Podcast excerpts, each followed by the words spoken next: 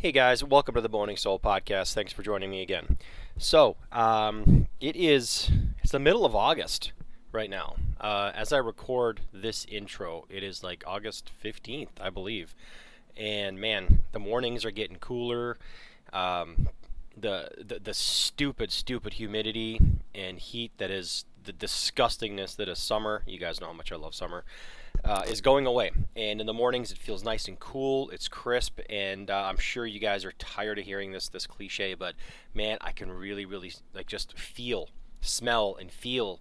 Uh, uh, fall just just around the corner and hunting just around the corner. I'm, I'm, I'm, I'm so jazzed. I'm so excited.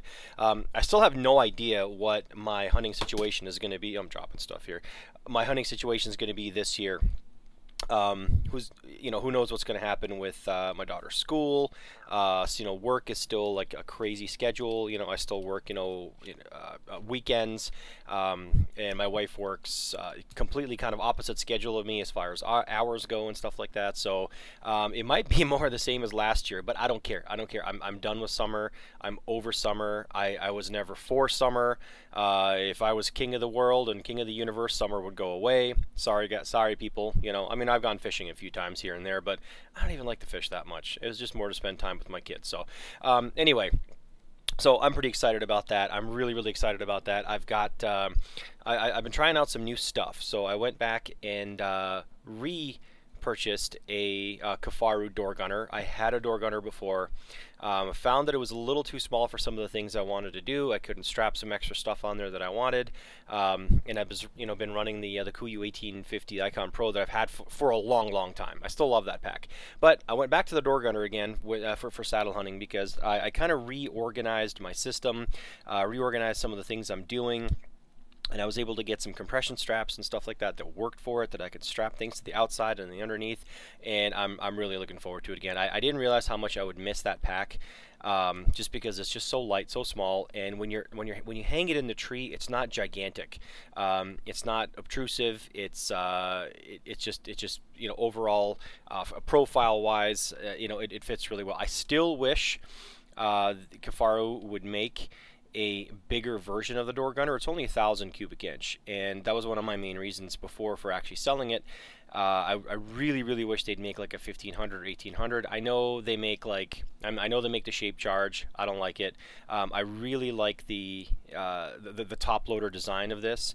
I didn't think I was gonna like that because I've always had like a horseshoe zipper on on my packs, and I really, really like this design uh, just because when you're in a tree, you know, you know the the the, the front flap doesn't kind of flap over and you, know, you don't have to be careful with how much you unzip that horseshoe zipper so that everything doesn't kind of come falling out. Um, so I'd never really had a top loader pack before and I found that I really really liked it. So anyway um, going back to that I'll probably of course I'm going to do a video on it. Uh, not for a little while though. So I've got I've got that going. Then I also purchased a um, uh, the ultimate one stick from uh, Eastern Woods Outdoors. Www.doublesteps.com. Shout, shout out to, uh, to to Dano over there. Dan, uh, sorry Dan if I say your last name wrong. It's either Osterhaus or Osterhout. Um, he was a, a, guest on the uh, podcast uh, about a year and a half ago, I think. Super guy. Um, you know, caters to the saddle hunting world. Uh, you know everything.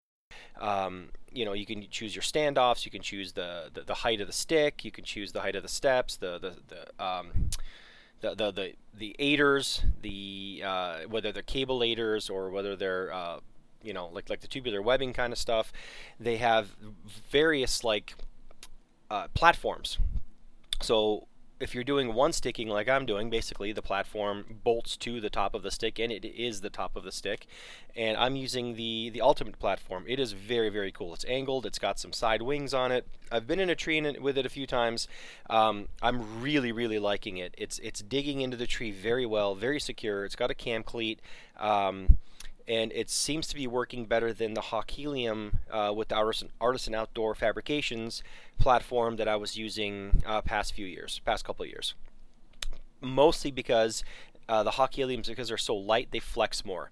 And I was getting some squeaking from it. That Artisan Outdoor Fabrications uh, platform, very, very nice. Uh, I really like it. You know, it's just like a squared, you know, 90 degree platform. Uh, nothing wrong with the platform itself. It's just you know the stick that it's bolted to, tend to tended to make it flex. But I think this ultimate uh, platform is, I mean, it's it's just a step above. It's just a step beyond. Uh, costs more. Um, you know, the whole kit and caboodle for this whole stick was came in something about like 270 bucks. And some of you guys are going to kind of scoff at that and say, oh, well, you know, it's just too expensive. Th- this is everything. You're not buying another set of sticks. You're not buying another platform or tree stand. A good tree stand, you know, lone wolf, uh, you know, any of that stuff starts at about 250. The beast stand is like 625. And from what I'm understanding, from what I'm hearing from a lot of guys that, you, that they're starting to use it, it's worth every penny, um, especially for a guy who's uh, uh, done so much for the hunting community with giving just like free knowledge. I mean, you probably heard it before, but Dan Infalt is, uh, you know, if you have the coin, send him the coin. You know, he's he's he's one of the the guys that are just you know pioneers of, of, of mobile hunting and uh, has, has, helped out the community tremendously. But uh, what I'm trying to say is you're not spending $500 or $1,000 on an entire like stick and uh, platform or, or tree stand setup. This is everything. Okay, so you kind of choose a la carte. You know, I want this, I want this, I want this, and it shows up at your door, and it's just fantastic. It's super light. Um, again, I don't really care about the lightweight. I care that it's stable. I care that it's sturdy. I care that it doesn't flex and creak and make noise. And so far, it's been very quiet. So we'll see in, in the long run. Um, so I do have a video on that out. Uh, by the time you hear this, I, I, have the, the first video out. It's like an initial review of that that uh, stick, the Ultimate uh, One Stick. Um, I'll probably have the second one out very very shortly, which is about rappelling. Now this year I'm to go and do. I'm to try rappelling again. I got the, the longer rope. I got about 30 feet of rope, that 8 millimeter Oplux. Um, I, I tried this last year for a little bit, and I had a, a Black Diamond ATC, like kind of belay device and things like that. And I didn't really have my setup very organized. Very, I didn't really give it as, as good a shot. Um, I, I, don't like a lot of um, having to carry extra stuff just for the sake of saying that I that I repelled, and you know it's fun to do. And I kind of gave up on it did a YouTube video on it, of course, and you know a lot. Of, that's one of the ones that I got the most negative comments on, as far as the numbers of negative, like the dislikes and all that. Um, YouTube is just such a cesspool, but uh, I got a lot of comments. Oh, you didn't do this right. You didn't do that right. You got to get yourself a Madrox safeguard. Well, Madrox safeguards are first of all, as we as we speak. I mean, f- forget it. You're not getting those for months. Um, they're they're so popular. They'd be popular going into any hunting season, much less this season where no one's working and no, no raw materials or, or, or, products or anything like that are actually getting made. So every supplier um, across the board, no matter what you're talking about, is, is kind of suffering. So um, so forget that. So I decided to do a munter hitch on my carabiner, um, and I go through how I use the munter hitch with a uh, what's called an auto block, which is like a backup uh, friction hitch to control uh, descent. And I'm telling you, I'm really, really loving it. It's it's super fun to do. Uh, it's nothing extra other than one extra carabiner, which it's never a bad idea to kind of have an extra carabiner kind of clipped somewhere on your on your saddle or on your even in your pack or whatever. Anyway, but I'm not carrying anything extra. No other extra ropes. I'm carrying more rope because you got to descend all the way down rather than uh, the two um, identical tethers slash lineman belts that I was using uh, for saddle hunting that were only like you know seven foot long. So now I have like that one, just a seven foot long, and I have a longer one that goes you know all the way down to the ground. I might shorten it a little bit because um, I can get pretty high with it depending on um, the diameter of the tree. And I don't really hunt big trees. You can only hunt so wide a tree before you know you run out of strap for even your, your stick. Uh, so I don't know. We'll see. But I can shorten that down a little bit. But I don't really go any higher than like 18 feet anyway. To me, 18 feet feels like I'm like on a 30-story building. Um, just not that comfortable up there. But um, anyway, so repelling. It, it's it's a ton of fun. I'm not carrying anything extra except you know, like I said, um, another maybe 10 feet of extra rope and uh, that one extra carabiner, and it's working out fantastic. I really like it, and the video should be out on that. Uh, shortly. I decided to not do the Madrox Safeguard, um, which is kind of like a descender device because I didn't want, you know, again, extra stuff. I like my knots. I like doing the knots. I like doing, um, you know, just ropes and knots and things like that. And again, it's just it's just less fiddly, less metal, less clanging, and it's it's. I'm looking forward to it. I'm really looking forward to it because, you know, one sticking going up is is okay. One sticking coming down is a major pain in the ass. So if you can just rappel down and you're set. So I'm um, I'm pretty jazzed about that. So we're we're, we're gonna do that. So other than that, um, man, there's really uh, I'm looking around my, my little hovel hole here. There's really nothing else new that I'm going to talk about. I've got a video. I think I don't know if I put it out there yet. I got another bear grizzly. It's a 52 pounder uh, to match my um, 42 pounder, and they're both 1966 Bear Grizzlies. I love my old one, uh, that first 40 40 some pounder, 42 pounder, so much that I was looking around for another one. I'm like, I gotta have another one. I love that Bubinga. I'm looking at it right now, and it shoots beautiful. I got a great deal on it on eBay, and uh, it's ju- it's just fantastic. Of course, I did a little bit of grip modification to it, just to um, kind of fit my hand a little bit better. But uh, yeah, I'm so glad I got a twin. So they're kind of hanging up on my wall like, you know, all, all cutesy twinsies. So um, 50, 52 pounds at my draw. Got it tuned, beautiful, flies great. I, have got so many options going into uh, uh, into season. I'm not going to be bow poor. Let's put it that way. I've got the Java Man, which is just shooting lights out. Um, I've got the two Grizzlies shooting lights out, and then that that I, I won't carry that Kainokai bow. I mean, it's a great bow, but it's you know I still haven't finished that click issue. I don't know if I talked about that bow. Anyway, it's it's a it's a YouTube video on it. It's one of the Amazon bows. Fantastic bow, by the way. It's just stinking fast. But um, yeah, going in the season, I, I I've got plenty of bows. I just don't know what I'm going to carry. So I'm good on that front. So other than that, I guess we can. Um, man, we're like 12 minutes into this almost already. So other than that, I guess we can get start talking about our guest today. So my guest today is um, uh, a girl by the name of Alex, well, Alexandra, Alex Eisner. She is from California. She lives in California, Southern California, just outside of LA, and she is the manager of the archery shop at the Oak Tree uh, Archery Club, which is actually part of the Oak Tree Gun Club and uh, she's pretty relatively new to archery. Her kind of um, uh, I don't want to say rise to stardom, but I mean her kind of journey from never having shot a bow whatsoever, uh, you know, not, not into hunting, wasn't into hunting at first. Uh, grew up like kind of, I think she said in Venice Beach. It's been it's been about a week or two since we talked, so sorry if I get this wrong, but um, and um, she you know decided to, to, to, get in hunting. Her boyfriend got her into it. And in a very very short amount of time she went from never having shot a bow to now she is a uh, you know the bow tech at, uh, at at the at the archery club. She uh, runs the joint and she's full on immersed in archery. She shoots both compound and uh, traditional and uh, yeah, it was really really cool getting to know her. She's got a pretty cool story. She does some pretty interesting things. Um, she she talks about that in the episode, so I'll just I'll just leave it you know uh, I'll just leave it at that with that. So. Um, yeah, other than that, it was great to talk to her. Follow her on Instagram. Um, it is uh, Archeress Alex. So yeah, Archeress underscore Alex, and uh, you'll you'll find her, Alex Eisner, and um, yeah, very cool talking to her. So follow her, definitely, if you like this episode, like, share, and subscribe. And uh, leave a rating. Ratings are huge. I really, really appreciate you guys who take the time to, you know, give like a five star rating and uh, you know leave a comment share the episode i really do appreciate those too share it on facebook instagram you know anywhere so make sure you follow that and make sure you follow uh, the YouTube channel, I've been, like I said, I'm going to be putting out even more stuff. I've got uh, I've got a couple videos out there, some setup videos that I've done for uh, the Java Man, a setup video, a little bit on that Kainokai bow that I talked about. I've got this one stick video. I'm to do an actual. I'm to redo my video from a couple years ago of one stick climbing.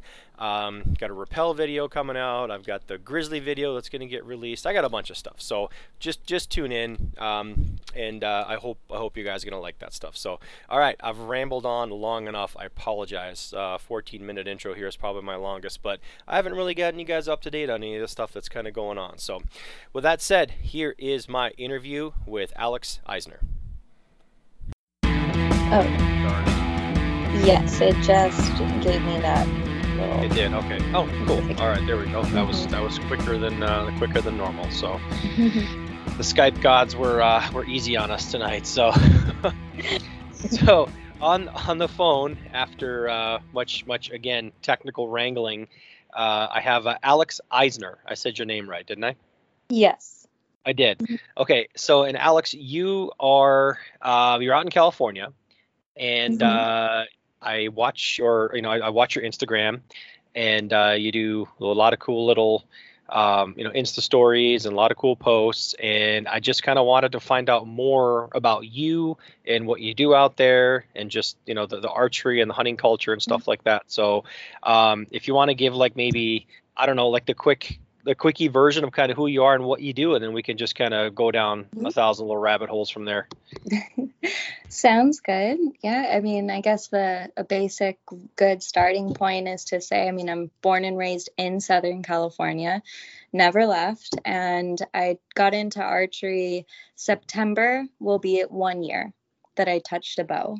Oh wow. And yeah, so there I really hit the ground running with it. And fast forward, I mean, to this day now, I am the manager, bow technician, instructor, you know, customer service, everything uh, at the Oak Tree Archery uh, Club in uh, in Los Angeles. Oh, yeah. So you jumped in full bore. yeah. yep. Did you uh did, did you kind of come up with any kind of um was there any hunting in your family, any archery in your family in, in the background, or you just you know, how'd, how'd you come about to that?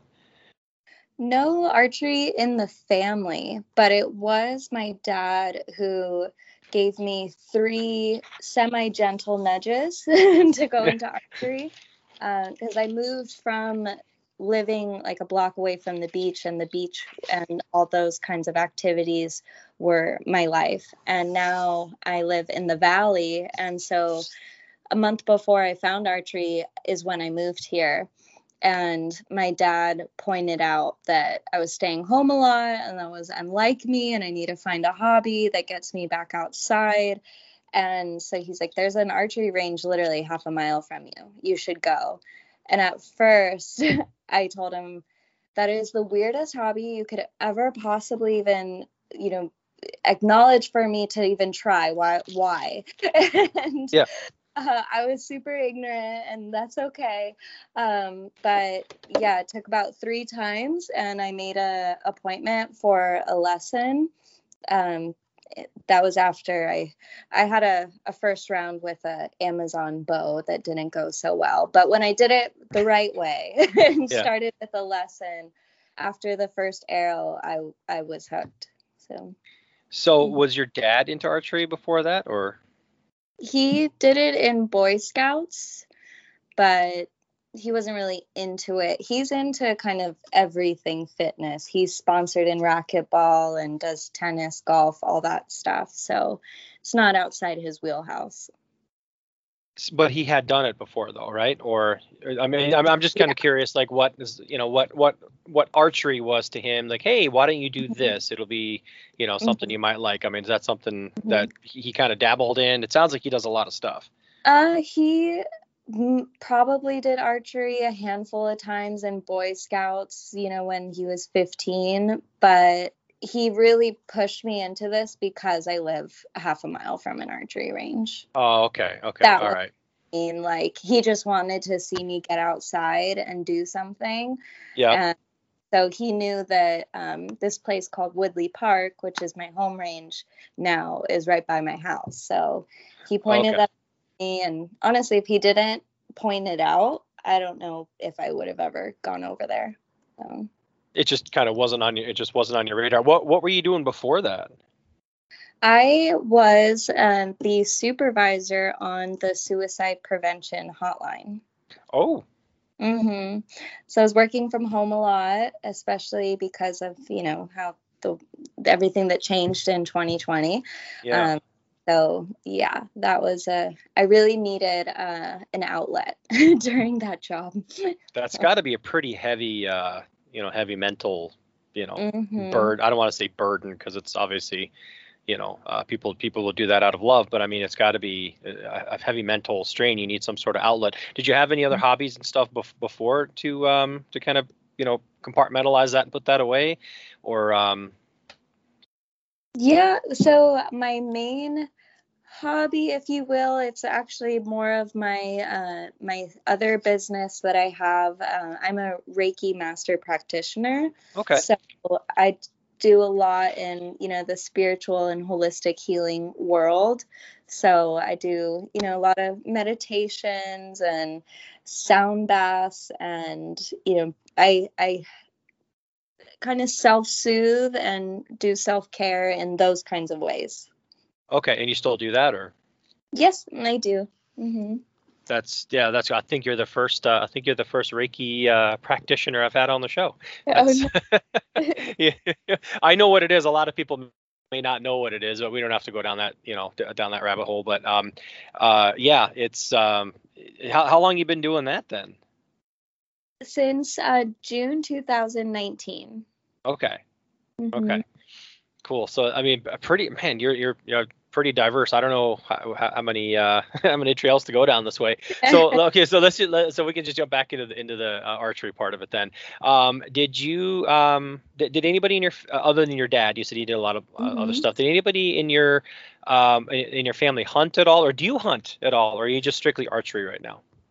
I am preparing to hunt, and um, no one in my family has hunted. Uh, I actually told my mom the other day that I'm going to practice hunting now that I have my compound bow all sighted in by hunting bunnies first. And she immediately went, Oh, don't tell me. It's horrified, huh? yeah. yeah. And I quickly responded saying, Yeah, how was your McDonald's yesterday? It was great, huh? like, Mhm. where do you No, that's the truth. Yeah. yeah. Um, but my boyfriend hunts the big game, and I think we'll probably stick to that because I pull 30 pounds right now. Okay.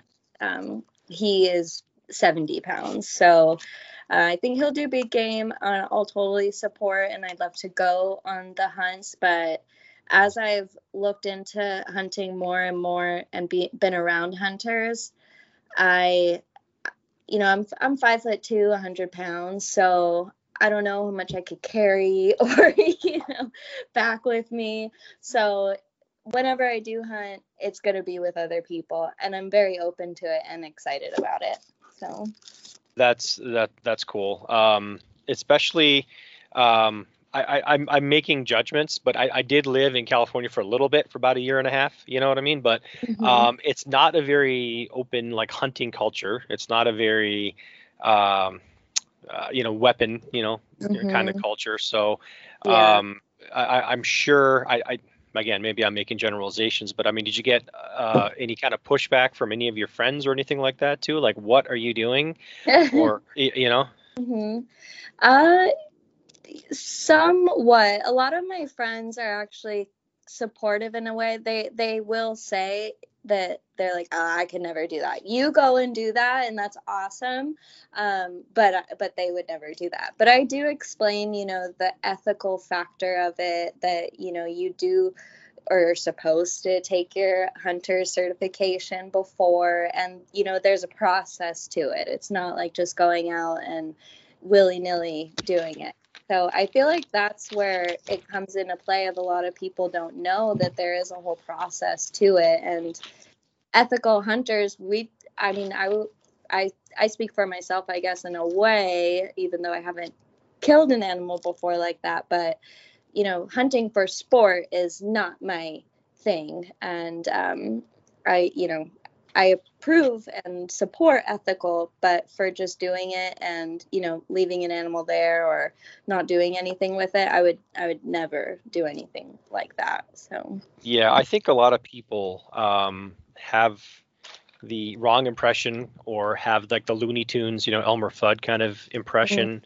of Mhm. of what a hunter is supposed to look like. A hunter is not supposed to look like you. You know, I, I mean, for real, right? I mean, you know, and I think a lot of, uh, you know, thanks to social media, right? It's it's it's a double-edged sword. We all love it, we all hate it. Um, but I think, um, just in the last, I'm gonna say, God, I was gonna say in the last ten years, but definitely in the last five years. Okay, because like the woman hunter thing, I don't know if you want to call huntress. You know, some people use that term, some people don't. But uh, that's that's kind of blown up. You know.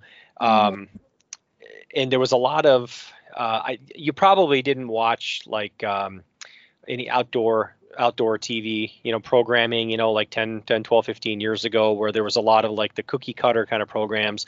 And then there Mhm. was like the rise of like the Barbie hunter, right? We're not Mm. going to name names, but if you go back and look, there's there's there's a lot of them, and they you know they made a lot of money for themselves. They made quite a name for themselves in sponsorships and this and that. But people kind of got tired of it, just like they Mhm. kind of got tired of watching like um, you know these guys shoot giant buck after giant buck on you know manicured, groomed uh, private farms. You know to make it look Mhm. like it was um, you know 100 it's 100 percent ethical, but um, it's it's not it's not what the average you know Joe or Jane will go and do. Yeah. Um, but the last i'm going to say five years there's a lot of people that are not just women but you know minorities uh, late onset hunters uh, and just just you know a- average you know average people that that are that are into it and i think the the the demographics the the look of what a hunter should be has has Mhm. changed a lot and i think Mhm. you know someone like you who has uh, i'm guessing like a wide you know diverse variety of friends they're going to look at your instagram and they're going to look at uh, you know who you follow let's say. You know how the social social media works. And they're going to say well you know at least i hope it happens this way anyway. But they're going to Mhm. they're going to look at it and be like you know this this is not what i this is not what i expected. Um, i didn't expect to see you know struggles of a backpack hu- hunt. I didn't Mm. expect to see you know what'd you say five foot you know woman Yeah. um, you know, hiking around with with a bow. I didn't expect to uh, see how much fun it is to shoot a bow, you know, Mhm. or a rifle or what or whatever happens to be. So, um, yeah, I I think I don't, I don't know where I'm going with that. I'm kind of rambling, but um, I think a lot of that's changed uh, for for the better. Um, unfortunately, though, of course, like the more exposure you get, the more you get picked on because there are people that are so anti-hunting that they don't want um, they don't they they don't want the the face of a hunter to be someone like you you know Mm. because it kind of ruins their narrative and i'm kind of Mhm. getting political there but um, it's just something you got to fight i guess and you know we as a you know community whether it's hunting or just archery in, in, general you Mhm. know what i mean kind of have to fight so i don't know kind of a, a bit on a on a soapbox over there but um I think you're doing you're doing great stuff with that as as, as are other other newcomers to the sport. Um, so you said your uh, your boyfriend hunts. Uh, Yeah. Is he has he done it for a long time? Is he um, you know kind of kind of guiding you through or going to be guiding you through this or? Uh, it's really funny. Uh, we actually both met through archery in January. So he actually just picked up his first compound bow. He just had a tickle in himself one day and he ran over to like three different shops and finally came to mine.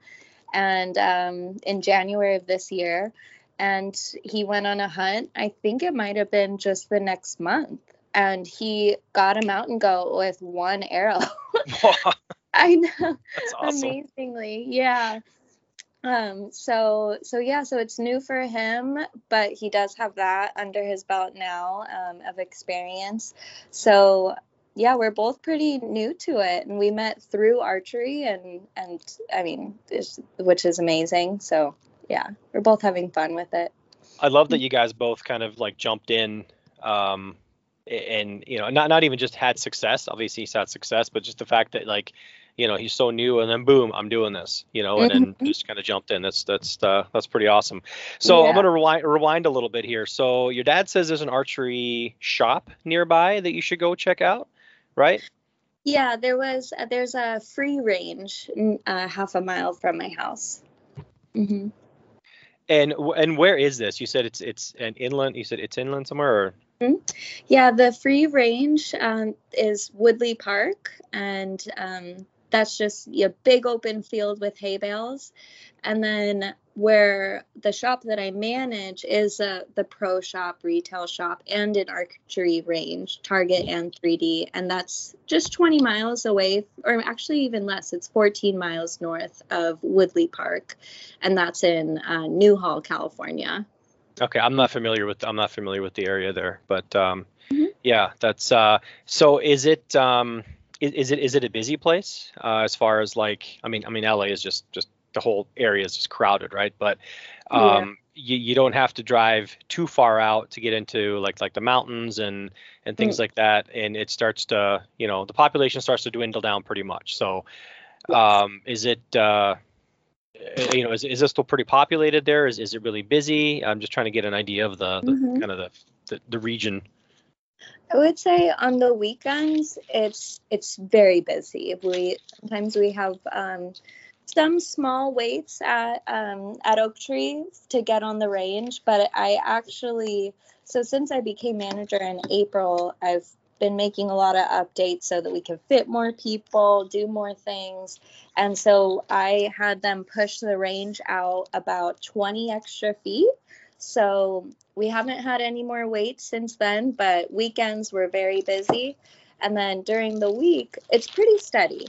Uh, I wouldn't say we're like slammed for the most part during the week. I'm uh, I'm it. I'm the only one working in the shop and the range. Mhm. Uh, so so it's enough to keep me busy, but I absolutely you know I, I would love if more people started coming. Um, you know, we could always get more staff, but it's steady. Yeah. Steady.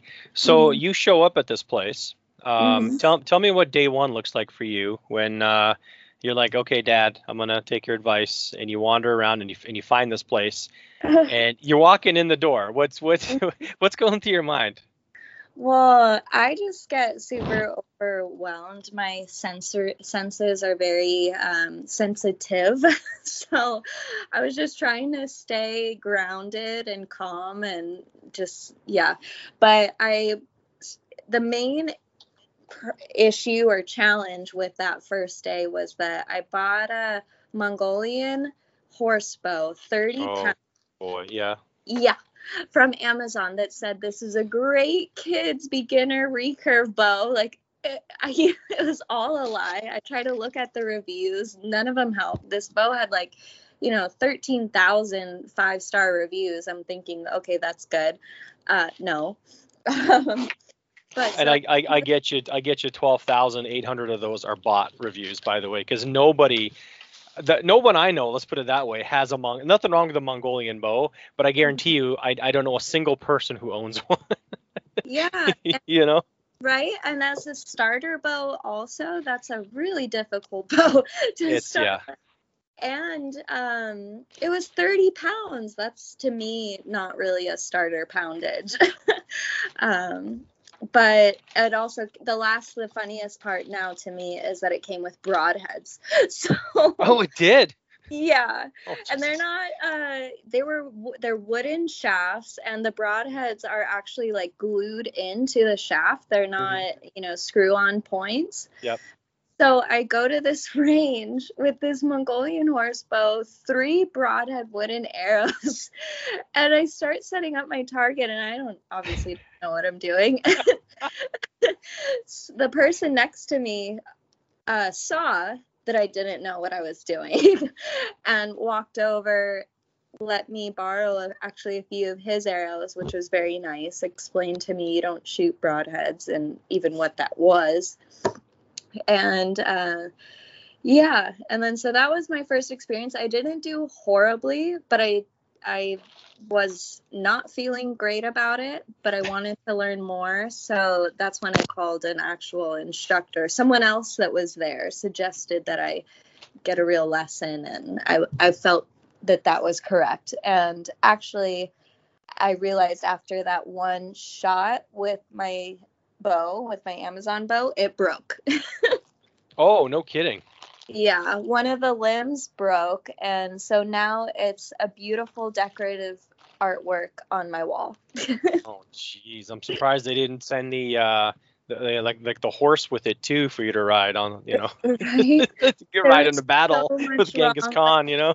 yeah, right? They should have. Oh man, yeah, there is so much wrong with that, and that's why, you know, I tell people who come in the shop, I'm like, if you must get something off of Amazon, just call me, text me, like let's talk about what it is, you know, because I get the not wanting to wait, and there there is a lot of a waiting period in archery for equipment right now, such as Right.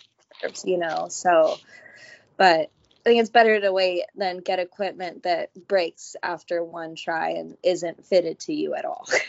yeah, there's there's some junk out there. We can we can go down this road because um you know there, there's some junk out there and there's some good stuff out there. Like you can still order um, you know, Samick Sage, right? Nothing wrong with the Samick Sage. Uh, very, very, you know, proven. You can uh, order one of these. Uh, they go by different names, so it's like the Black Hunter, Galaxy Mhm. Ember, uh, Yeah. Mandarin Duck. You know those. Mhm. But um, it depends what factory it came out of and on what day it came out of because they're all the same. They're all rebranded. And Mhm. you know, people love that that black hunter, right? I mean, there's there's Yeah. a huge following for them. I think they look a little bit nicer, a little bit sexier than like uh, Samick Sage, Mhm. um, you know, which is I great for an, a black hunter longbow. do you? Yeah. So Mhm. I mean, it, it's it's better looking. and It's definitely I think better for attracting like new people because it's just a, it's just a, it's just a more modern kind of you know better looking bow I think than a Samick Sage, but there's nothing wrong with either one. But um, so I I ordered one of those to kind of review right on on, on my YouTube channel about eh, a year and a half ago, maybe a year or something ago, and it was the Sino Art version. Okay, there's this, this exact Mm. same thing, and I ordered one 50 pounds. The box said 55, the limb said 50, but they actually measured 40. I mean, it was just a mess top to bottom, and it came covered in this like goo, um, Mm. all. o- I mean, it was just a mess, right? But then, um, I, you know, I, I did the unboxing thing for it, and then I kind of strung it up. I didn't even video uh, shooting it because I was gonna like, hey, I'm gonna set this up, and then once it's kind of sort of set up, I'll video shooting it kind of thing. So I came back to the camera. I said, you know what? It's already back in its box. I'm not even going to bother with this for you guys. Um, if if you order one, you know, um, and and, and there's uh, you know, you can order you can order that bow from say like Lancaster Archery or I think Twigs Mhm. Archery I, b- I believe is out there, and I think they go through like a quality control, so they Mm. get they get the same like quote unquote crap right from from China, and they Mhm. sort through all the stuff and and, and they they you know will will will sell you the ones that are actually uh you know correct poundage. Mm. Um, you know, fit and finish is good. The threads aren't all buggered up, you know, in the, in the limb pockets and stuff like that.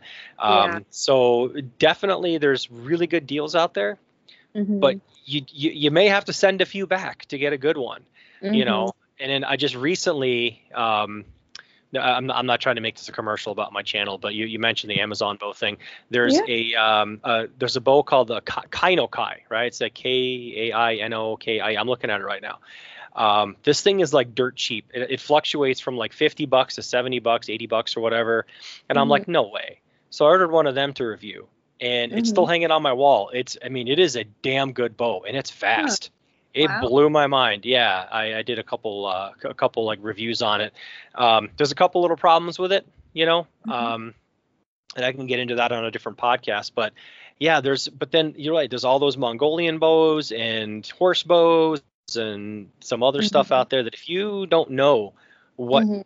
what you're doing, um, I was I was on a on a different thread a while ago, uh, just a couple days ago, and somebody was talking about the poundage problem too, you know, and they were getting like different poundages. So if someone like you, who maybe well you have access to a bow scale now, but if someone just orders it at home or they were as new as you were, let's say, and they get it in their house, and you order, let's say, you know, say the person orders like a 40 pound bow, and Mhm. this thing comes like 50, you know Mhm. what I mean? Yeah. you're probably going to turn that person off because they're like, oh, I can't pull this thing back because Mhm. that's a you know 10 pounds in traditional archery is a huge jump. You Oh, know what I mean? Yeah. So unless you can actually take it, measure it, and and and set it up properly, um, you know the Amazon stuff is great, but you still needed to take it to someone who knows what the heck they're doing. Yeah. And I've definitely encountered that with people who have come into the shop or to me for a lesson and they want to use this new equipment that they have.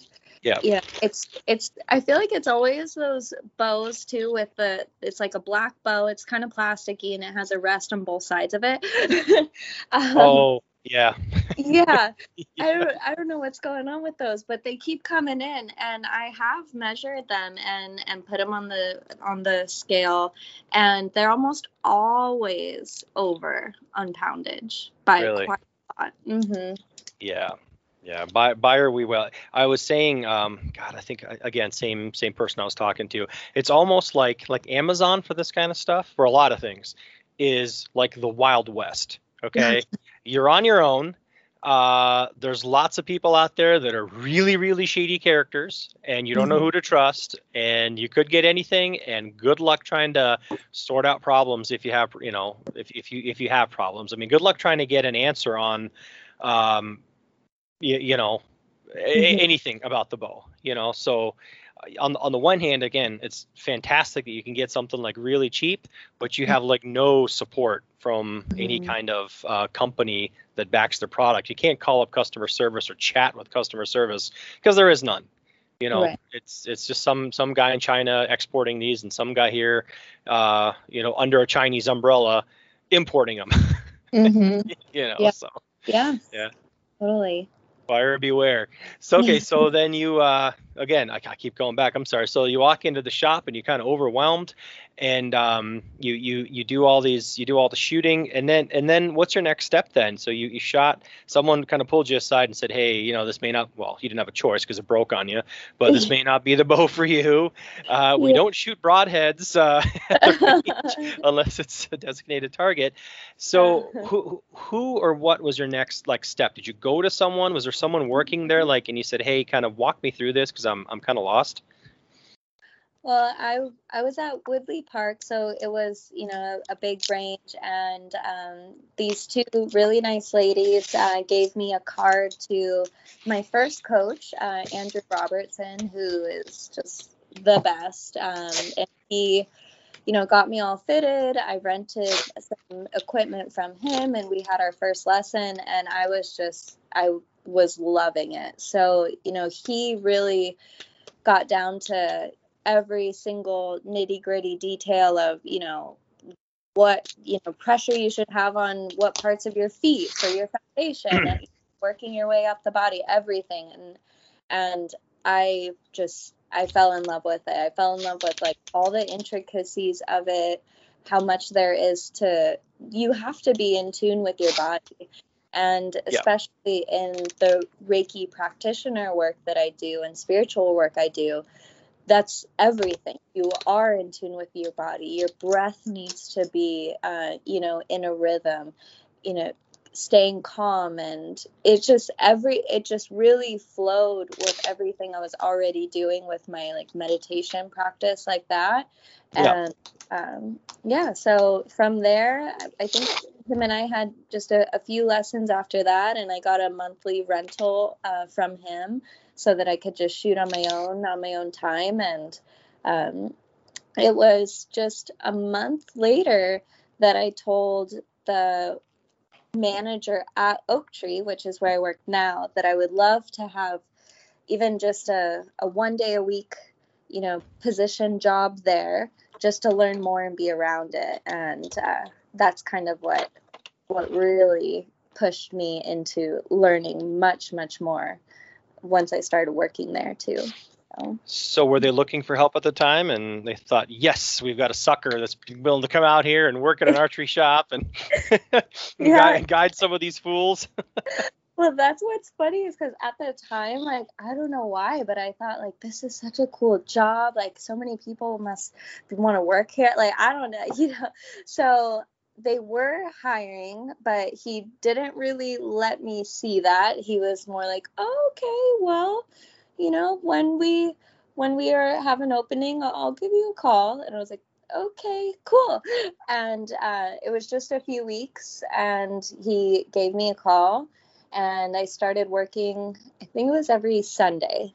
Quickly, that turned into every Saturday and Sunday, and then quickly every Wednesday, Saturday, and Sunday. so, They're like, "Hey, what are you doing today? Want to come in?" Mm-hmm. Yeah. Yeah. And I, I don't know, I loved it. You know, I started at the, you know, the bottom of, you know, the very basics of just working basically with arrows first, you know, Yep. fletching it off, putting them on, cutting them. Those I would say is like the step one of getting into a pro shop. And then Sure. um, just kind of went from there. So, hmm So the question is now, everybody always like says, you know, says like working in a pro shop or working in, you know, such and such industry is the dream Mhm. job. Do you do you find that uh, you it, it's harder for you to find time to shoot because you're actually working there and not, you know, enjoying your time there or I would say a hundred percent.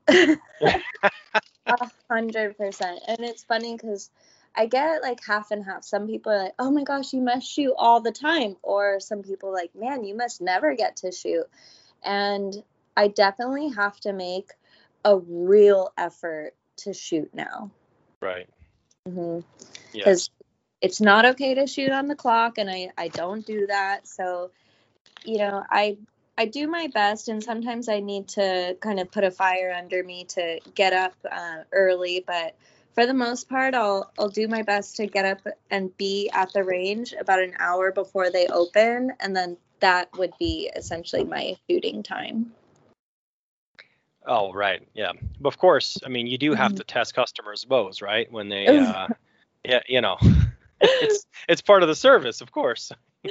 Yeah, well, and we do. So right now we are putting on leagues. So we have league nights, and I am in the league night. And um, so, I mean, in a way, I'm like, well, hey, I'm representing Oak Tree. Like, I don't want to, you know, shoot like uh, looking like it's my first time. So I do need a practice. so, No, of course. So, um, you start taking these lessons. In the Mhm. meantime, you kind of start working at, at, at this place. Uh, when do you when do you graduate to like your bow? Because you actually shoot. You, I've seen you shoot you know, compounds and recurves, right? So, what was kind of the next step after you know your you, you tried out some of you know this this instructor's equipment and stuff? mhm. What what was the next? What was your next uh, purchase? So right after I returned the rentals to uh, Andrew, my first coach, uh, I got this. I purchased the same bow that he allowed me to rent, which is was a Ragim 26 pound. Uh, Mhm. I started with 16 pounds, and then I went, you know, up like two pound increments at a time.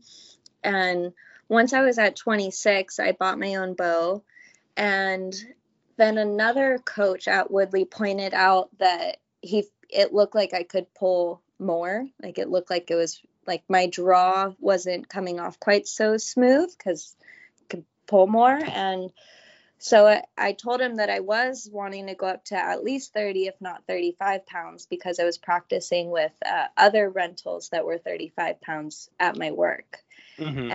uh, he it's funny because he, he this other coach his name is wayne but he brought he was supposed to have brought a 35 pound recurve. And when we met up for me to pick it up he said he presented it to me. It was a black hunter red longbow. And he said i'm so sorry. I thought i had a recurve but it's not. It's a longbow. Like do you still want it? And i actually really wanted a longbow because i already had a recurve and i want to just mix it up a little bit try new things. So he showed me that and red is one of my main archery like uh, colors. So i i was so excited. I bought it then. I'm actually it's right next to i'm literally touching my, my bow right now in, in case. Um but yeah so uh, i have been shooting with that longbow then for maybe two months now. Um, and I, I love it. I definitely love it. Uh, I kind of miss it because I, I have been heavily more in my compound now, just sighting it in. Mhm. Uh, but yeah, I I love my longbow. It's beautiful. and, and you said it's 35, right? yes. hmm 35, yeah. Yep. D- did you? Um, so, I mean, it sounds like you kind of progressed pretty quickly, Mm-hmm. uh, poundage wise. You know what I mean? Um, I mean, it doesn't seem like you had a lot of struggle going from like the 16 to the, you know, higher and higher and higher kind of thing. So, um, yeah. is there like an ultimate goal that you want to end up with as far as poundage or? Not really with poundage. I would say that the reason why I went up so quickly is because I, I was shooting. I was out there on the range, uh, if not twice a week, five days a week. And if not one hour, I was there five hours. Like it, was to the point where my coaches literally had to say, Alex, you need to get a new hobby. go, go do something else. And I was like, but I love it. so, Yeah. um, but with poundage, I I actually was really wanting to work my way up just to see how honestly how high I could go with it. Mhm. But I went to my chiropractor a few weeks ago and she said that um, she can see I am overcompensating in certain areas. My right foot was shorter than my left foot, and my right shoulder was pushed higher than my left, and so it made me. She she really sat me down and said, even if your muscles feel like you can go up, don't. Like she said, like dear God, like your body the whole body as a whole does not want you to shoot more than 30 pounds. Um, so I'm like, uh, man, that sucks. But I do understand. Uh, women are, you know, created, biological women created in a certain way. And um, at least for me, you know, being pretty te- petite, you know, it's just 30 pounds might be my max for a while. Um, yeah. And I say 30 because that's where my compound's at, but I definitely, I'll still be, keep shooting my 35 on my uh, longbow, but right now I'm focused on my compound. So, so have you um, have you taken any uh, lessons from? I, I know you took the, the first archery coach you're talking about, but anyone that's kind of like certified, like uh, was it and and you know, kind of like a Tom Clum kind of kind of guy, right? Um, why, why can't I think of like the is it N, N, NTS NTS system or whatever? Anyway, like they kind of go through, and I and I haven't I haven't taken any of that stuff, but uh, mm-hmm. they kind of go through you know musculature, skeletal mm-hmm. skeletal mm-hmm. structure, and oh, yeah. kind of what your body needs to do to a be in right alignment, but but you know, a be in right alignment, but b also do this uh, for, you know for longevity, so that you're mm-hmm. still shooting uh, and you can shoot. He- I'm not saying heavy, but like heavier poundage and be able to do it right because you're actually using yeah. the right muscles and, and bones and uh, everything like that. Plus, you're not, yeah. you know, screwing up your shoulder, you know, 15, 20 years down the line. Yeah. No, I've never allowed someone who is not certified to coach me. Okay. Um, but probably a good idea. yeah.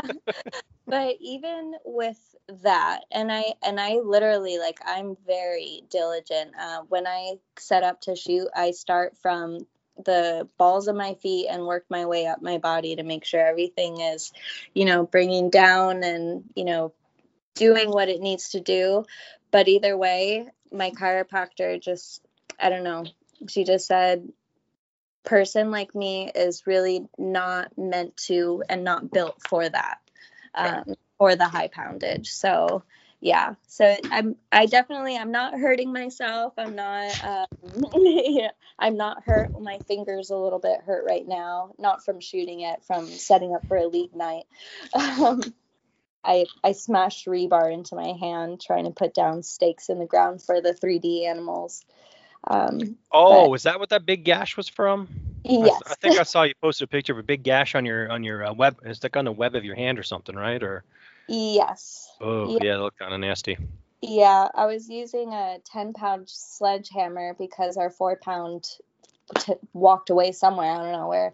Yeah. But uh, I was hammering in a stake in the ground and missed the stake. The hammer went down because it's 10 pounds, and my, the stake then went into my middle finger. Oh. Yeah.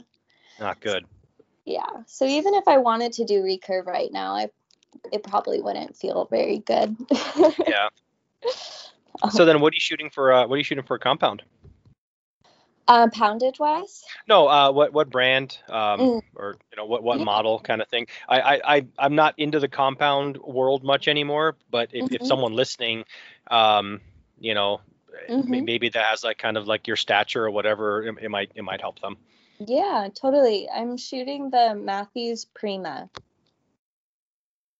Okay. And, is that a uh, is that specifically like one of the, one of the women's bows or? Yes, okay. it is a a lady's bow. it's essentially like the the V3 that is super popular right now, but smaller. okay. And so lighter, and I love it. Um, at least once I got it kind of all dialed up, it was very difficult for me to enjoy compound at first going from a trad bow it was tough i i kind of hated it at first to be honest but i stuck to it i got advice from a lot of different people and i kind of makeshifted a, a few things and figured out where my anchor point on my compound could be comfortable for me since I'm used to uh, trad. Yeah. Uh, and now I can enjoy it. I do. well, well, I don't know if I don't know if we talked about this, but why did why did you also pick up a compound just to get a different shooting experience, or um, not that there's anything wrong with it. I'm just I'm just kind of curious. Um, just different shooting experience, just mm-hmm. to be able to help others at the range, or just I don't know, curious. Yeah, so it's it was more so of you know I'm I'm staring at these things every day. I'm selling them, I'm fixing them, I'm in some ways teaching other people how to shoot it. So I should really probably uh, pick up one myself and and really dial it in myself and learn how to do it on my own too. So that was the number one thing of I I learned by doing the best. Yeah, uh, me me too. I'm I'm in the same boat. Did um so when you started working um at you started working there and then you're like okay hey we're gonna start you know start you off learning how to build arrows and mm-hmm. then mm-hmm you know someone must have taught you that obviously mm-hmm. and then um you know I guess you progressed to working on the on, on all the bows, right? Yeah. Did you? Uh, what was what was kind of like the training for that? Because it seems like you got like ramped up like pretty quick. You know what I mean? Yeah. Um, and I don't know if whether they kind of threw you into the into the frying pan and said here, you know, or I mean, how, how was that? How was that like the learning the um learning the technical stuff, not only mm-hmm. with actually like like fixing bows and, and working on it like physically, but mm-hmm. kind of understanding the the tech and the physics and stuff like behind what's actually going on. Does that make sense? Like who who kind of walks you through that? Yeah, and that was a really tough process um, because the manager who was at Oak Tree before me, he he was an archer, but he wasn't necessarily like a a passionate archer. He more fell into that job because okay. of, you know the his his last job just went away because of the you know COVID stuff and whatnot. Okay. So he got thrown in there. He wasn't really passionate about it, but it, he made it work. So he taught me little things here and he taught me a lot about arrows. He really honed in on that for me. Um, and for the most part i watched him do other things like change strings. Uh, i was able to help with things like you know putting in a new peep and uh, doing a d loop. Even though d loop that that really like worried me at first too. But fast forward a little bit when uh, that that manager left in April and I became manager, the owner brought in the man, his name's Dave Thornberry, who built the place. They paid him, you know, in 2013 to literally not even work and do archery, but actually build the shop, the range, everything like that. So they asked him to come back and uh, essentially teach me bow tech work to really get me up to speed. So, and he's been in the archery business for 30 years. He's gone to, you know, the Mathews Bow Tech School, the PSE school, which everything is pretty much shut down right now, still, unfortunately, or else I might be there. but, oh, really? Yeah. Yeah. Um, but uh, he has taught me the most. Um, so it's been, yeah, four four months now. And yeah he taught me the most with the bow tech work. Um, but it's just a lot of a lot of little things at a time. You know first you learn how to crank up and down the poundage. That's pretty easy in the limb pockets. And then you know next it's you know how to sight in a bow and then drop away rest was still kind of my nemesis in a way but i'm figuring it out in, in in what way? Just drop away rest sometimes, or it can be very finicky. oh, um, like for how they're tied in, or um... tied in. Sometimes the springs don't want to work. Some of I've had actually QAD is like a really popular thing right now, but I've had so many of those come in malfunctioning and for the most part, we just need to shave off and make some of the pieces smooth, and then all of a sudden the spring's working again. Mm. Um, but yeah there's a lot of it's like working on a car or something. There's just so many little pieces to it. It's crazy. So. When I had my compounds, yeah, um, I, I, had QADs on on both of them, and uh, I luckily, knock on wood, I, I never had any issues with them. Okay. You know, but uh, mm-hmm. yeah, I obviously manufacturing changes, uh, mm-hmm. supplier, mm-hmm. you know, supply chain, you know, parts mm-hmm. and stuff like that. You know, that changes. Uh, tooling, you know, goes. Uh, uh, yeah you know it gets worn out and stuff like that so it's uh, i was just kind of curious what what issues because you know everyone you know everyone has their favorite brand of like drop away uh, or or any kind of rest whether it's from from a whisker biscuit all the way to like you know like a you know high end like Hamskea or, or whatever and you know everyone uh, is is a fanboy of, of one thing and everyone kind of poo poos another thing and um uh, mm-hmm. uh, you know reality is there's probably you know a, a big gray area and and you know they all have problems and they're all good and you know they're all good until they're not you know yeah, and most of the problems I would say are are fixable. It's just drilling down to see the tiny little speck of like why it's not functioning properly.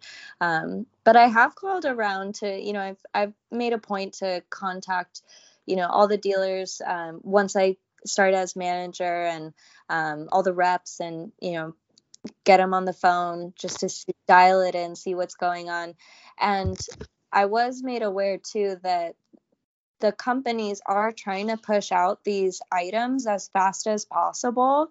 And so they have seen a little bit of a rise in things malfunctioning. They believe just because they're pushing it out as quickly as possible, things aren't being looked at quite as detailed as before per se. Yeah, I could I could see that especially. And I don't think that's going to get any better, you know, with with um you know, there's mm-hmm. just just not just in archery, but um, in in general with mm-hmm. just production and manufacturing and labor. Um, yeah.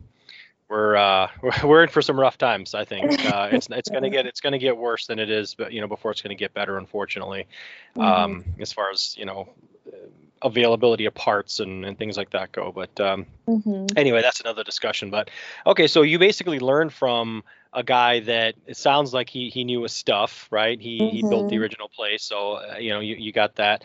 Um, I'm guessing it was kind of like drinking out of a fire hose. You you, you, know it, it couldn't have been that you know super easy to learn all of this stuff, and I'm guessing you learn every day. You know, mm-hmm. definitely. Um, what other than um, other than uh, like a drop away like what what do you find as a person that's like relatively new to tuning? And you and this can be this can be broad. It can be with uh, compounds or it can be with traditional equipment.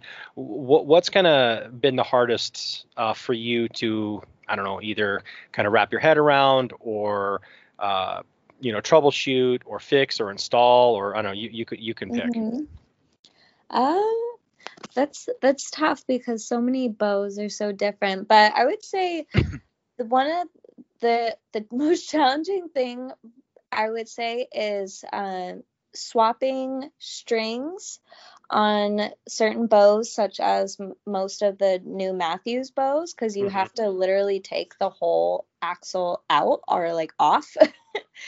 and um, whereas if it's like a PSE, most of those bows, you know, you just put on the press, um, push it down, they they come off, and then as long as you make sure that you know the strings are twisted in the same way in the package, for the most part, the timing's gonna probably be right, so you're good. But with the Mathews bows and with prime bows, prime, yeah, changing strings, it can be really challenging. It can take a while too. Um, so yeah, I heard I heard the prime stuff was was was pretty uh, pretty complicated. I didn't know about the Mathews one um, until you until you just said something there. But just yesterday, I was at my local archery shop here, and my buddy Garrett, uh, who works there, um, I was kind of chit chatting with him while he was working on a Mathews, and he was doing the same thing. He had he had the uh, the cams out, and um, he had to have the cams out to pull, you know, to to change out the. Mm-hmm. Uh, uh, the, the yoke cables and this and that. And I, I, mm-hmm. didn't really register what he was doing at the time because I was just kind of uh,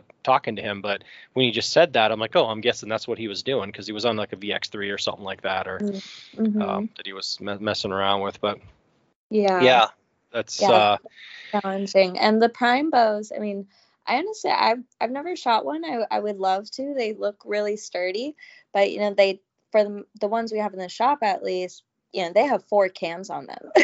Mhm. it, there's a lot going on there.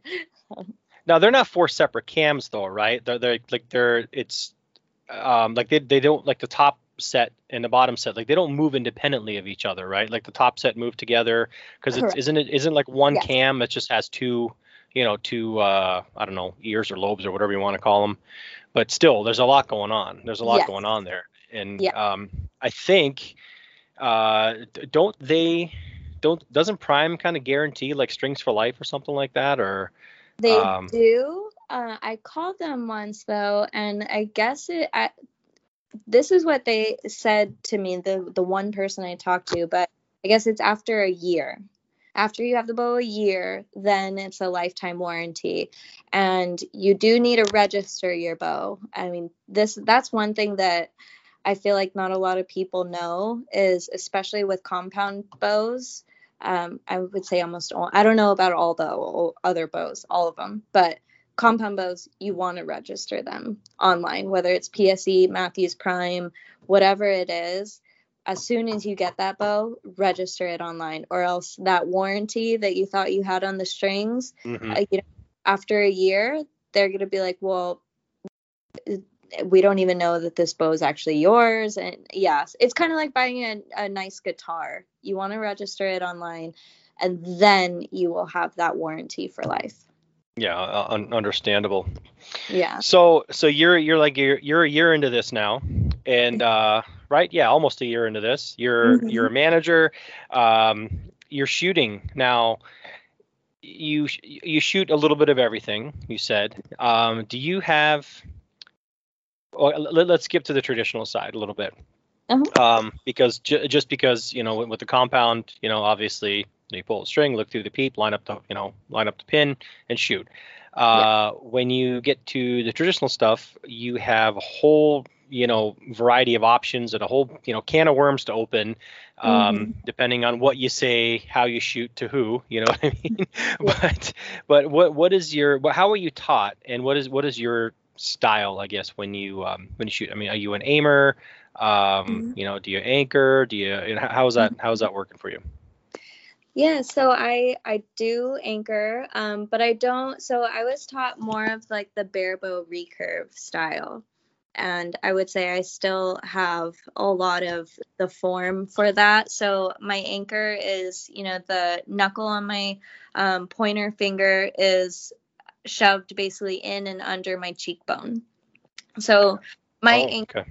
higher than the Olympic an- anchor below. That's how I was taught. Um, so yeah. but it's still not like uh you know in comparison like you know mo- mo- most people let's say who get into it and are not taught that way they're Mhm. told okay put your put your index finger or your middle finger um, in a corner of your mouth you know what i mean mhm. um, so it brings the back of that arrow up a little higher it, it, it flattens the, t- the trajectory of the arrow as, as you're looking down Mhm. um, but you're saying you kind of anchor a little bit lower than that it's a little bit under your chin but not quite as olympic anchor? yes. hmm Okay. Yeah. It's more about I more feel where my cheekbone meets my um my pointer finger knuckle bone. That's my my anchor spot, and it's pretty much the same in compound. I use a trigger um trigger release for that reason because I I am so used to that anchor point.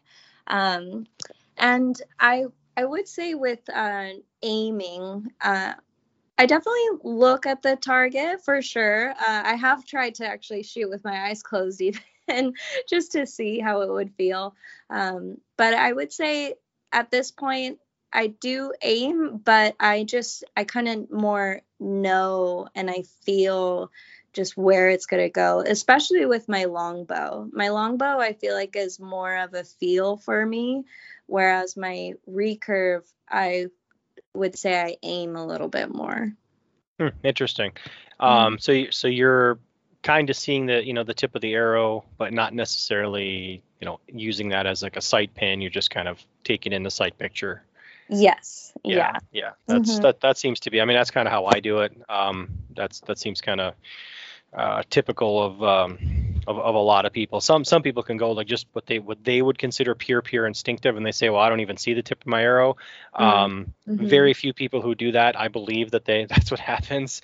Um, a lot of people think they do, but they don't. Uh, or vice versa, but uh, yeah, that's why I say can of worms because you start talking to um, to some people about how they shoot, you know, traditional, and uh, Mm. you can go down, you can go down quite a, you know, like open up that bag of popcorn and sit down because it can, you know, Oh, it, it can be it can be long. Yeah, and people I, I've found uh, people who do shoot like quote unquote strictly instinctive are very proud of that.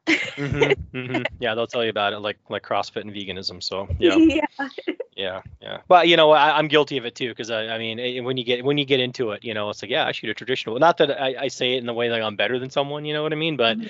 it's anything new you get into, you just got to tell everybody about it all the time, and then it's like okay, back off. It's annoying. So. Yeah. Yeah. So the uh, you say you got a lot of people come through there. Um, what is the uh, what, what's the demographic there? Um, i- as far as like your average your average uh, you know California shooter that comes through you know through your through your club is it by the way is, is it a private club you have to or, or can like other people just kind of pay to come in and, and and shoot Other people can pay to come and shoot. okay Yes. Um, so more.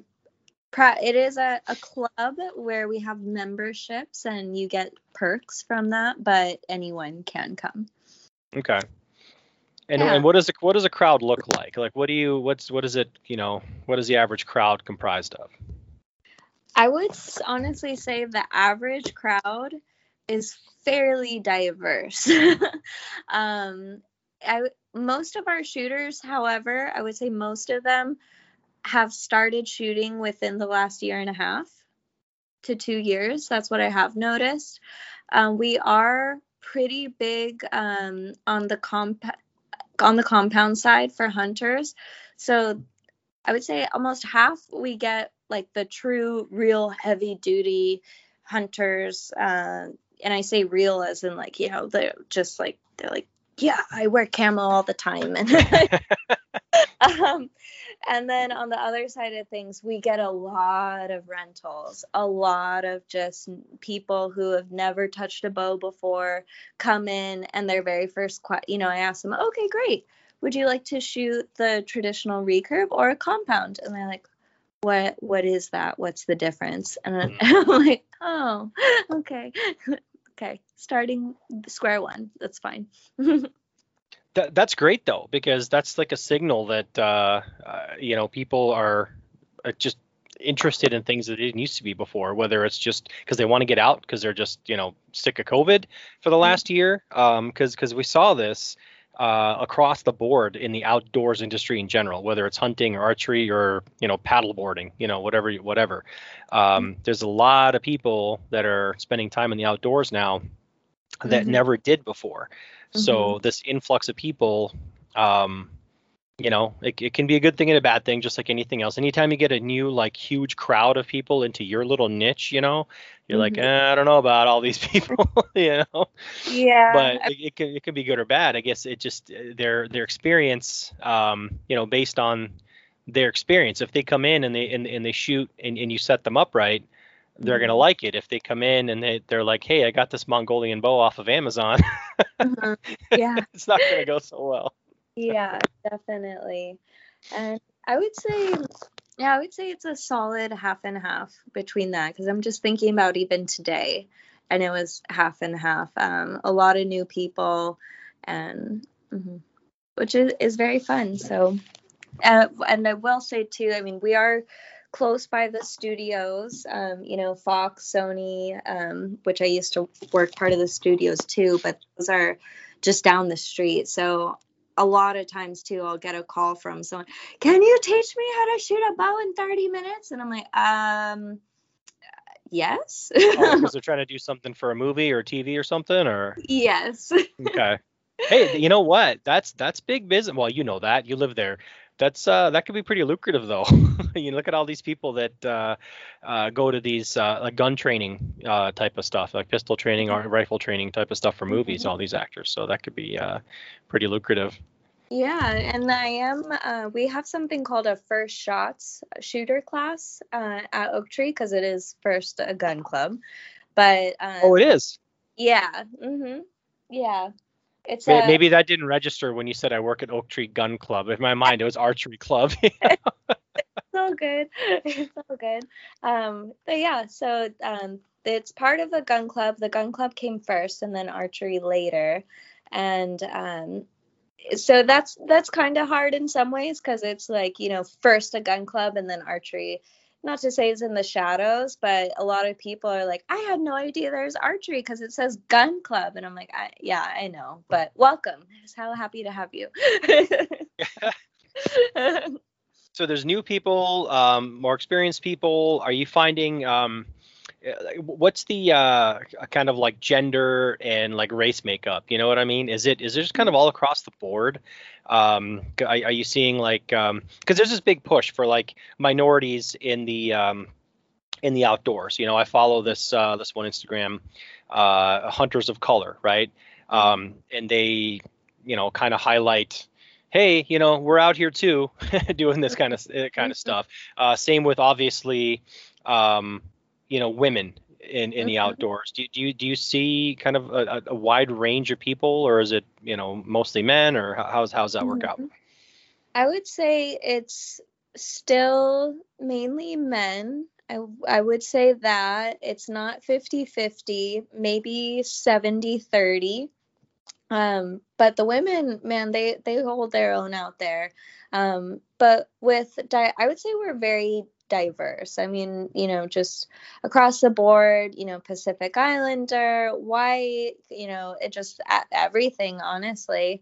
Yeah. Uh, so yeah, we're pretty diverse there, but I would still love to see more women come just just to create that balance. Um, but I will, this kind of goes back to what we were saying too about getting fitted properly for bows.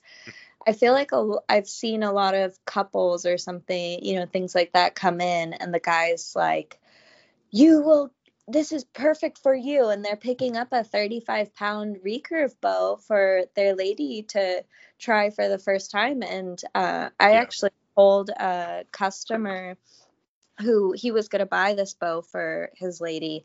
And she was she was telling him and me she's like he has a third he has like a 40 at home and i can't pull it back at all. Like this isn't going to work. And i looked at him and i was like if you want her to get hurt or never do archery again buy this bow for her. Do it right now. Get it if that's what you want. Mm-hmm. but if you want her to enjoy herself to grow with you to have fun with you get a 20 pounder you know it's it's okay to start you know lower it it is and um i think yeah. that's a really big uh, thing that i'm seeing is people pushing each other in different ways rather than just starting where they're at you know guys do the same thing with um, in, in, the gun world too you know mm-hmm. um, again i don't i don't shoot near as much uh, hardly at all now as i used to but um, the, the story hasn't changed. It's always, you know, somebody comes in with their wife, girlfriend, whatever. They're interested in shooting, whether it's just for sport or for carry, you know, if they're going to get into concealed carry or whatever, and then uh, get, getting fitted for, you know, uh, a gun. And the mm-hmm. guy comes in, oh, look, you know, it's not even like like the pink thing, right? Um, so, so, some people like the pink thing, some women do, some don't. I'm, you know, I, I don't really care. But uh, it's oh look how small this is, or how you know this will be just right for you. And it's like, well, you don't have her hands. Um, yeah. You may have experience shooting what you like shooting, but mm-hmm. that doesn't necessarily mean that just because she doesn't know what she's that what she wants now Mm-hmm. It doesn't mean that she shouldn't try all these other things because the gun that um, uh, that she finds more comfortable It's probably the one that she's going to carry the more often if she wants it for per- personal protection. If, if, if it's so uncomfortable to shoot, uncomfortable to carry, it's probably going to stay at home. You know what yeah. I mean? Um, yeah. So the same thing I'm sure applies to uh, you know to archery. Uh, mm-hmm. The the archer shop near me is, is is pretty good about that. They have a wide variety of stuff, and they make sure that they let you know the, the, the woman or even like like youth or whatever try mm-hmm. whatever and here mm-hmm. try this here try that here try this and yeah. a lot of times it's not what you would expect them to like, you know, quote unquote, Mhm. expect them to like.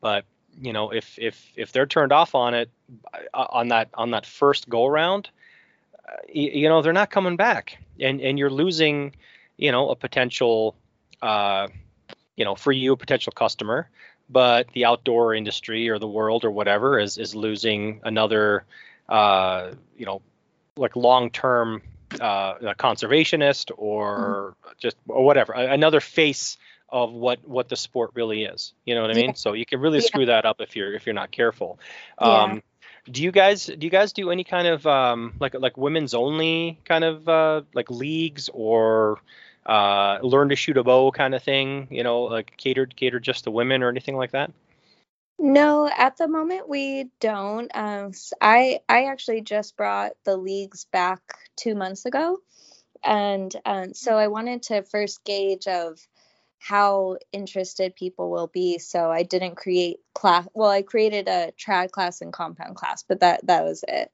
Um, yeah so so far yeah but i i definitely hope to expand and trust that we will and i would love to have yeah youth leagues um maybe maybe women's and and men's um we'll see i don't know how how many people we'd get for to make it like i don't know enjoyable to have enough people part of it but Yeah. um, yeah but to your point i did want to mention to your point of you know the world missing out on you know more female archers and athletes. I mean the best thing that i feel like i've found from archery is um, more confidence in myself and more of a feeling of empowerment of you know i'm standing up tall. I'm small. I'm very small but i feel strong when i shoot. I feel empowered. I feel you know that i can really take care of myself defend myself and you know do something neat. And um and that's what what i really love in sharing archery is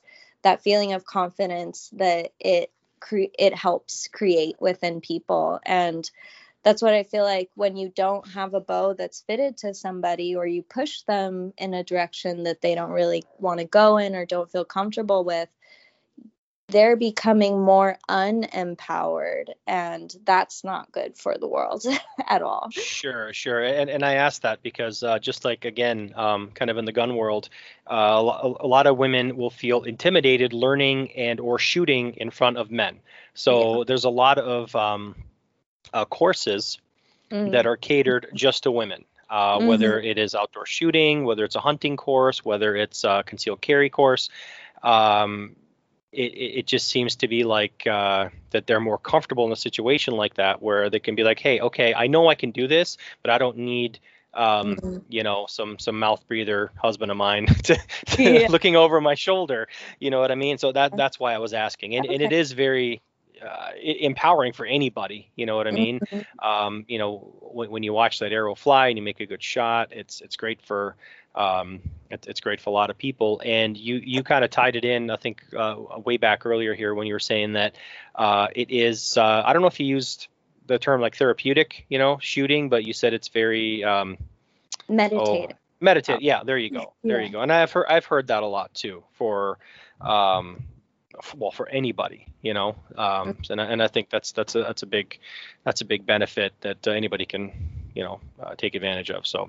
Definitely. Um i think you shoot a lot better when you're in a calm mind clear mind.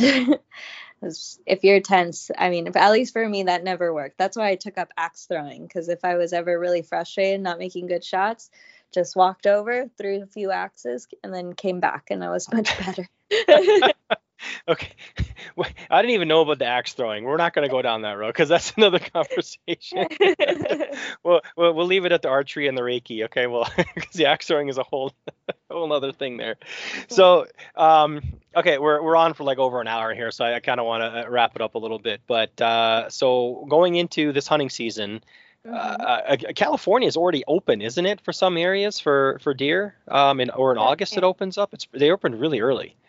Yes, and in some areas. I'm not honestly the the best knowledgeable person with all the hunting stuff right now. Um, but I hear my bow tech, who's actually the president of the Bow Hunters Association, um, he tells me all the time. So I believe yes, August it, it opens up. What's so? What's your uh, what's your plans going into this hunting season? Like in the next, uh, I don't know, from from from the next, you know, opener through, let's say, I don't know how late it goes, but you know, through you know, end mm-hmm. of the mm-hmm. year. Well, I won't be hunting big game, so I won't be pulling any tags or anything like that. I'll be still practicing.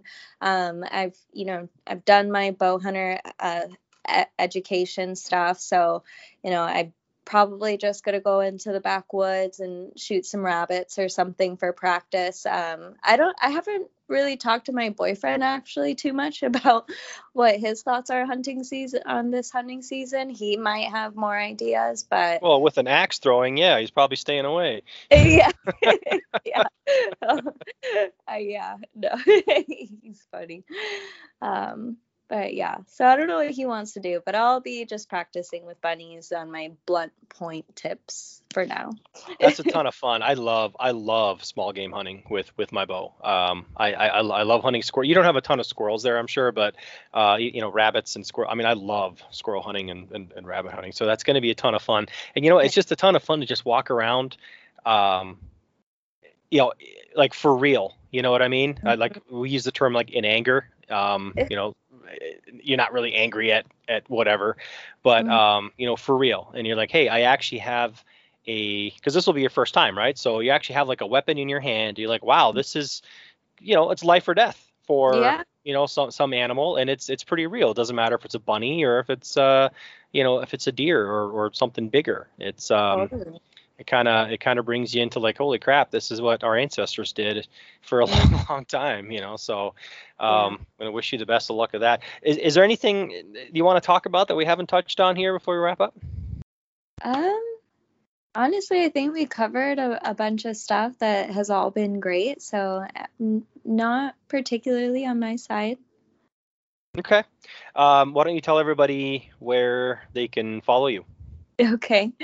Um, my Instagram is artress dot uh, alex on Instagram.